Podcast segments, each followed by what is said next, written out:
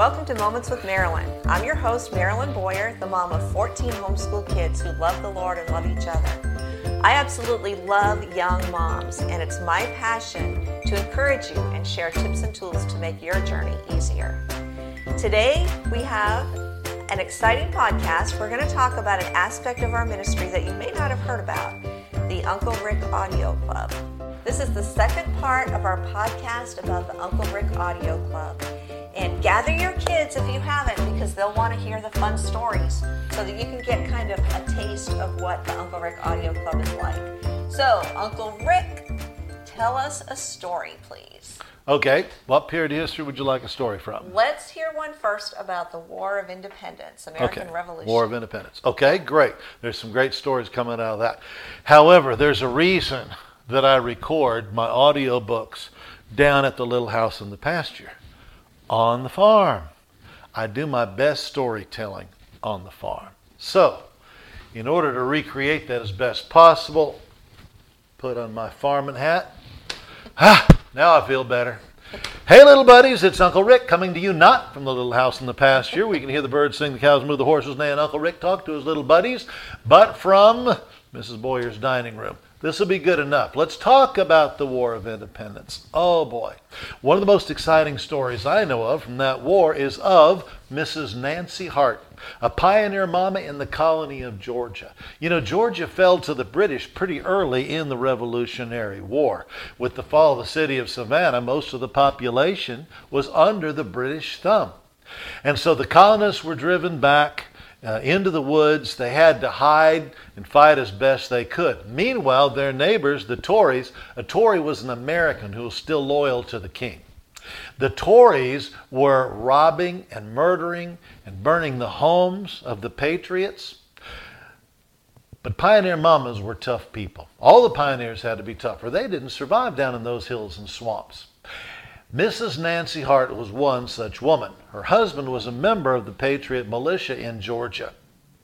But he wasn't the only person that could defend a log cabin full of six kids. Oh, no. Mrs. Nancy was perfectly capable. In fact, she had been involved in some Indian battles in earlier times. The Indians called her the War Woman. How would you like that for a nickname? That's what they called her. Miss Nancy wasn't beautiful, but she was tough. She stood six feet tall, which made her just about the same height as General Washington in a day when most men weren't nearly that tall. And she could hold her own. One day, she was boiling soap. You know how they used to make soap in those big black cauldrons over a fire? Well, she had soap, lye soap, stirring in a big pot over a fireplace. And here she is in her old bonnet and dress stirring that soap, bubble, bubble, toil and trouble. No, wait, wrong book, wrong story. Okay, I think that's Hamlet. Anyway, so she's stirring this stuff in the pot, and one of her children sidles over and whispers, Mama, Mama, somebody's peeking in. Nancy never even turned her head, but she said, We've got a Tory spying on us. She kept right on stirring that soap over that fireplace with a big ladle. But she glanced out the corner of her eye, and sure enough, in a crack between the logs of her cabin, she saw a piece of a face. It was one of the Tories spying on her and her family. Why? Hoping that perhaps her husband was home and he could be captured or killed. She never said a word, never gave any indication she knew he was there. She just kept stirring. And then she reached in with a big ladle to test the texture of the soap. And then in a second, she had filled that dipper up with that boiling lye and whirled and splattered it right against the wall. And you heard a scream that would curdle your blood from outside. She had got that evil Tory spy right in the eyes with that hot stuff. She went out and took him prisoner, and when her husband came home, turned him over to him, and he turned him over to the militia. Well, that's an exciting story. There's lots about Nancy. They say that she actually had a stump out in the front yard of her cabin facing the creek. This is where any travelers would cross, a shallow place. And that tree stump she had sawed a V shaped notch in so she could put her musket in it and aim that much more surely at any Tory or Redcoat who dared to cross her creek. Well, one day, Redcoat, not Redcoat, one day five Tories visited Mrs. Nancy's cabin. They wanted to capture her husband, but he was in hiding. He was back in the woods with the livestock because they had heard that there were Tories in the neighborhood looking to make trouble. And so her husband had driven the livestock back in the woods so the Tories couldn't steal them and had stayed away himself so he couldn't be captured. These men came up to the door of the cabin, way too many for her to fight alone, so she couldn't do anything except let them in. They came in and they said, Where's your husband? She said, He's hiding. He'll be back to kill some of you very soon. And they said, Oh, ho, ho, very brave talk, woman. You're going to fix us dinner. She says, Well, you guys have stolen so much of my livestock, I don't have anything to cook but that old stringy tom turkey out there in the yard. They said, He'll do fine. So one of them went out, killed the turkey, and brought it in. Well, Miss Nancy, she's busy over the fireplace. She's got a turkey to dress and cook. She makes some cornbread and so forth. And trip by trip, she's moving back and forth from the fireplace to the table. And one of the men says, Don't you have anything to drink here, woman? And she says, Just a minute. She goes down to the family cellar underneath the cabin, and there's some homemade moonshine down there. She brings up a pitcher of that and serves it to the gentleman, and they promptly get raving drunk. Well, you know, the Bible says that wine is deceitful and strong drink is raging, and he who is deceived thereby is not wise. These guys were deceived, and they weren't wise. They all leaned their muskets against the cabin wall and sat down to enjoy getting plastered. But they got a surprise. In one of Miss Nancy's trips from the fireplace to the table, she put down the food on the table and turned around and snatched one of those muskets. She turned it on the men and said, Don't move or you're dead. One of them tried to leap for her. Boom! The cabin was filled with smoke.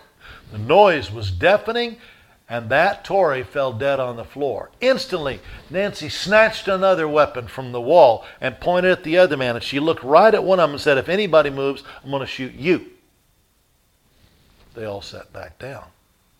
And she held these four guys there, along with this dead body, until her husband returned. He went and fetched some more militia members, and they took the Tories captive. And one of them said, We'll take these fellows and lock them up, Miss Nancy. They won't bother you anymore.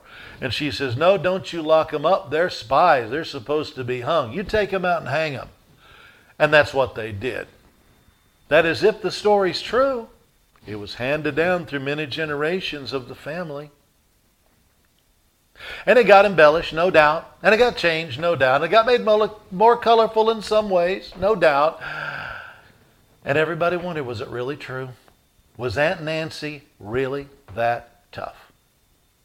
This would have been around hmm, 1778, probably, right in the middle of the war. In 1913, they found out whether it was true or not. Because at that time, they were grading a new railroad bed through that part of Georgia. And in the process, they uncovered five graves. Nothing left but skeletons. But when they were examined, they found that one of the skeletons had a broken rib, as if that man had been shot. The other four all had broken necks, as if they had been hung. Looks like Aunt Nancy was just what they thought she was. But there's still one question.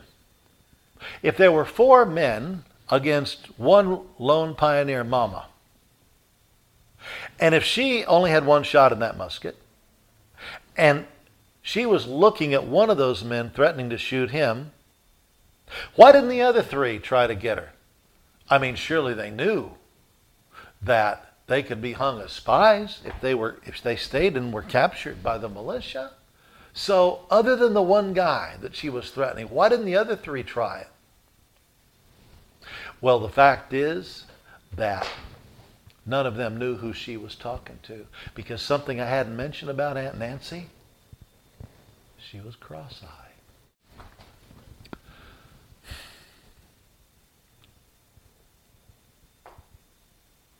Now, if you'd like to hear some more exciting stories about women in the Revolutionary War, there's a bunch. There's the one lady who hid messages for General Washington in the coat buttons of her little boy. Sewed on the button underneath the cloth cover, and he could get through the British lines to General Washington's camp where an adult couldn't have done it. And then there's Lydia Darrah, the Quaker woman who carried a message to General Washington through the night on her horse, a female Paul Revere. Oh, that's an exciting story. Love that. Hmm? Love that. Yeah, it's a great story. Lydia Darrah. These all come from my storytelling collection. Most of my uh, recordings are audiobooks, but this is a storytelling collection. It's called Petticoat Warriors, and it's true stories of heroines of the War of Independence. Okay, how about one more? How about a story from World War II? Oh, World War II.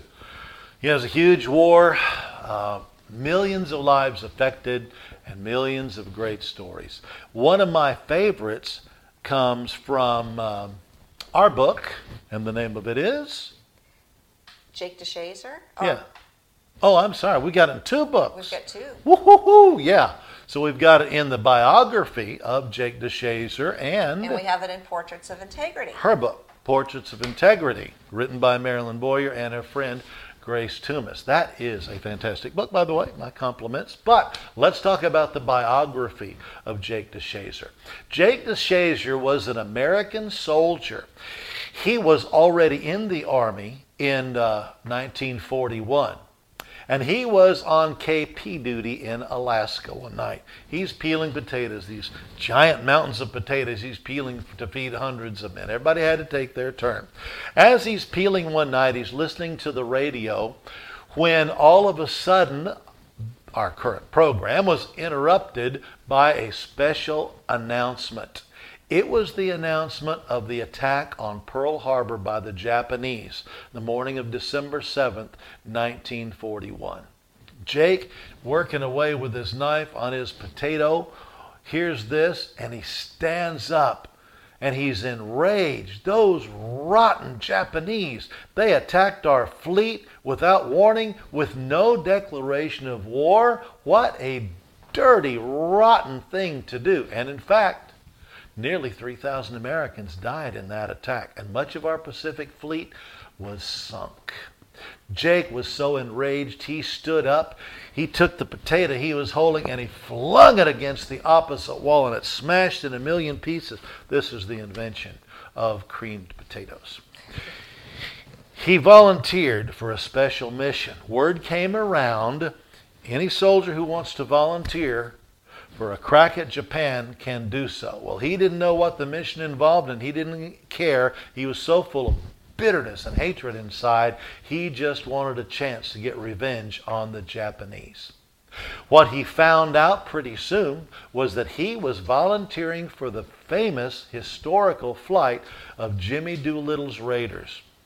The purpose of this mission was to show both Japan and America that America could strike back and so, just a very few months after the attack on Pearl Harbor, Jimmy Doolittle and his men dropped bombs on several cities in Japan to hit back.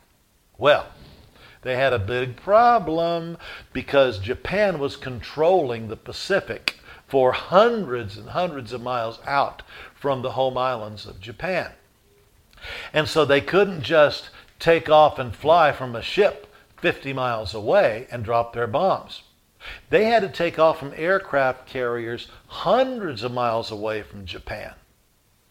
And the problem came up that they didn't have enough fuel. They couldn't get from the aircraft carrier over Japan and then come back to the, to the carrier, just wasn't enough tank room. And so the plan was to drop their bombs on their appointed cities, fly on across the China Sea, and land in the nation of China. Now, over there, there's another problem to deal with. Part of China was already controlled by the Japanese. They did terrible things to China during that war. And so, if the Americans ran out of fuel before they could reach friendly China, they were going to land in occupied China and possibly be captured or killed by the Japanese. But these men all volunteered anyway. They knew what the risks were, but they said, We've got to have our shot. And so they did. One morning they took off from a big aircraft carrier and headed for Japan. Now, the plane that Jake was on was headed for a specific city. It was called Nagoya. Remember that name, Nagoya? You're going to hear it again. It may be on the exam. Off they went. They managed to get through the anti aircraft fire and dropped their bombs on Nagoya. And then they took off across the China Sea. Again, they evaded the anti aircraft fire. They made it off the islands of Japan. And somewhere over China, they ran out of fuel and they had to parachute. The next morning, Jake and his crew were all captured by the Japanese. Jake spent the rest of the war, and it was over three and a half years, in Japanese prison camps. He was tortured, he was starved. He lived in a hut through the heat of the summer and the cold of the winter. And every day his hatred for the Japanese grew. He wallowed in despair, in loneliness, in pain, and in bitterness. And then, one day, some boxes of books, books written in English, came into the prison compound. One of those books was a Bible. Jake took that Bible. He'd never paid much attention to the scriptures before, but he had watched one of his fellow prisoners die. It was a young lieutenant, and Jake helped to take care of him in his last days. And he asked the lieutenant, he says, Aren't you afraid to die? He says, No, I'm not. And he says, You know, you've never acted like you hated the Japs. Why is that? And this lieutenant explained to young Jake from the scriptures how all men are sinners and how Jesus died for our sins. And because he forgave us, we must forgive others. Jake said, I just can't accept that. He says, These people have been so evil to us. I can't accept that. But he got interested in the Bible. He only had that Bible for three weeks. But during that time, God did a work in Jake DeShazer's heart, and he saved that young man. Soon the war ended, and Jake and his starving comrades were set free. He went home to Oregon. He went to Bible college. He became a missionary. Would you care to guess what country he went to? You're right, Japan. Would you care to know what city he started in? The city of Nagoya. Told you you'd hear that one again. And Jake wrote gospel tracts and he preached and he saw people come to Christ in the turbulent after war years. One day, Jake received a visit. It was the 50th day of a 50 day fast. Jake DeShazer, the man who had hated the Japanese, had spent 50 days in prayer and fasting for the salvation of the nation of Japan. On the 50th day, a knock came on his door a Japanese man stood there. He said, Are you Jake DeShazer? He said, Yes, I am. The man came in and they chatted, and he said, I'm a Christian now. I got saved reading one of the gospel tracts you wrote. I wanted to meet you. Turns out he was a war veteran too. Turns out he had been involved in the raid on Pearl Harbor. As a matter of fact, his name was Mitsuo Fuchida, and he had been the leader of the Pearl Harbor attack. Jake embraced the man. There was no more hate in his heart, only love and sympathy. And these two men became close friends and they ministered together, preaching the gospel in Japan. But the story doesn't even end there because Jake was able to receive the grace of God and minister to the people of Japan. Mitsuo Fuchida, his new Christian buddy, was invited by Billy Graham to give his testimony at his rallies across the United States. And so this man who had led the first attack on America for the Japanese ministered to hundreds of thousands, if not millions, of Americans after he became a Christian. And none of it would happen had God not acted with His grace upon the heart of a hate filled young soldier named Jake DeShazer.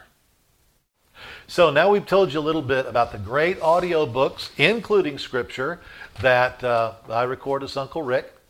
And your kids are going to love them. I know because I love them, and thousands of kids all over the country love them, including my kids and grandkids. So, let me tell you a little bit about the club and a special offer we're making to you just for the month of November this year. Um, we are going to give you a bundle of goodies as a special inducement to join the club. Remember, you don't have to join for any period of time.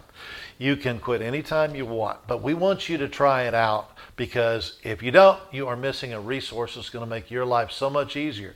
When you don't have time to read to Junior, Uncle Rick does. And I think it'll be a great blessing to your family. But don't take my word for it. Here's what one of our club members says Thank you so much for making the audio book club. I can't express how excited I am that you've done this. I've been keeping a wish list of audio books I want. You have completely blessed my family by making this book club available and affordable. I cannot wait to share these books with my kids. I know they're going to make a huge difference in their education and their character formation. I'm so grateful that you've done this. Thank you again. With prayers for many blessings for your family, signed Colleen. I don't know who Colleen is, but thank you, Colleen. You're very kind. Now, a special offer for the month of November. We have got a basket of goodies for you that you're not going to believe just for trying the Uncle Rick Audio Book Club. So, Coach, tell us about it. Okay, we have over $120 worth of digital products, a bundle that we are going to give you when you sign up for the Audio Club. There's a series of books that we call the American Adventure Series. They're out of print, but they're excellent books. Um, Cowboys and Cattle Trails, Squanto, John Paul Jones. There's nine of these books, people from history. They're pretty thick books, nine of them. You get all the ebooks, all nine American Adventure ebooks. You get three audios about Thanksgiving. This one is Little Pioneers. This is the book that Uncle Rick actually read from. He's turned it into an audiobook. You get, uh, oh, here is Little Pioneers. That's the audiobook he's turned it into. Yep. You also get stories of the Pilgrims for Children and you get stories of the pilgrims. So that's three audiobooks about Thanksgiving, as well as the ebook about Squanto from the American Adventure series. You get that as well.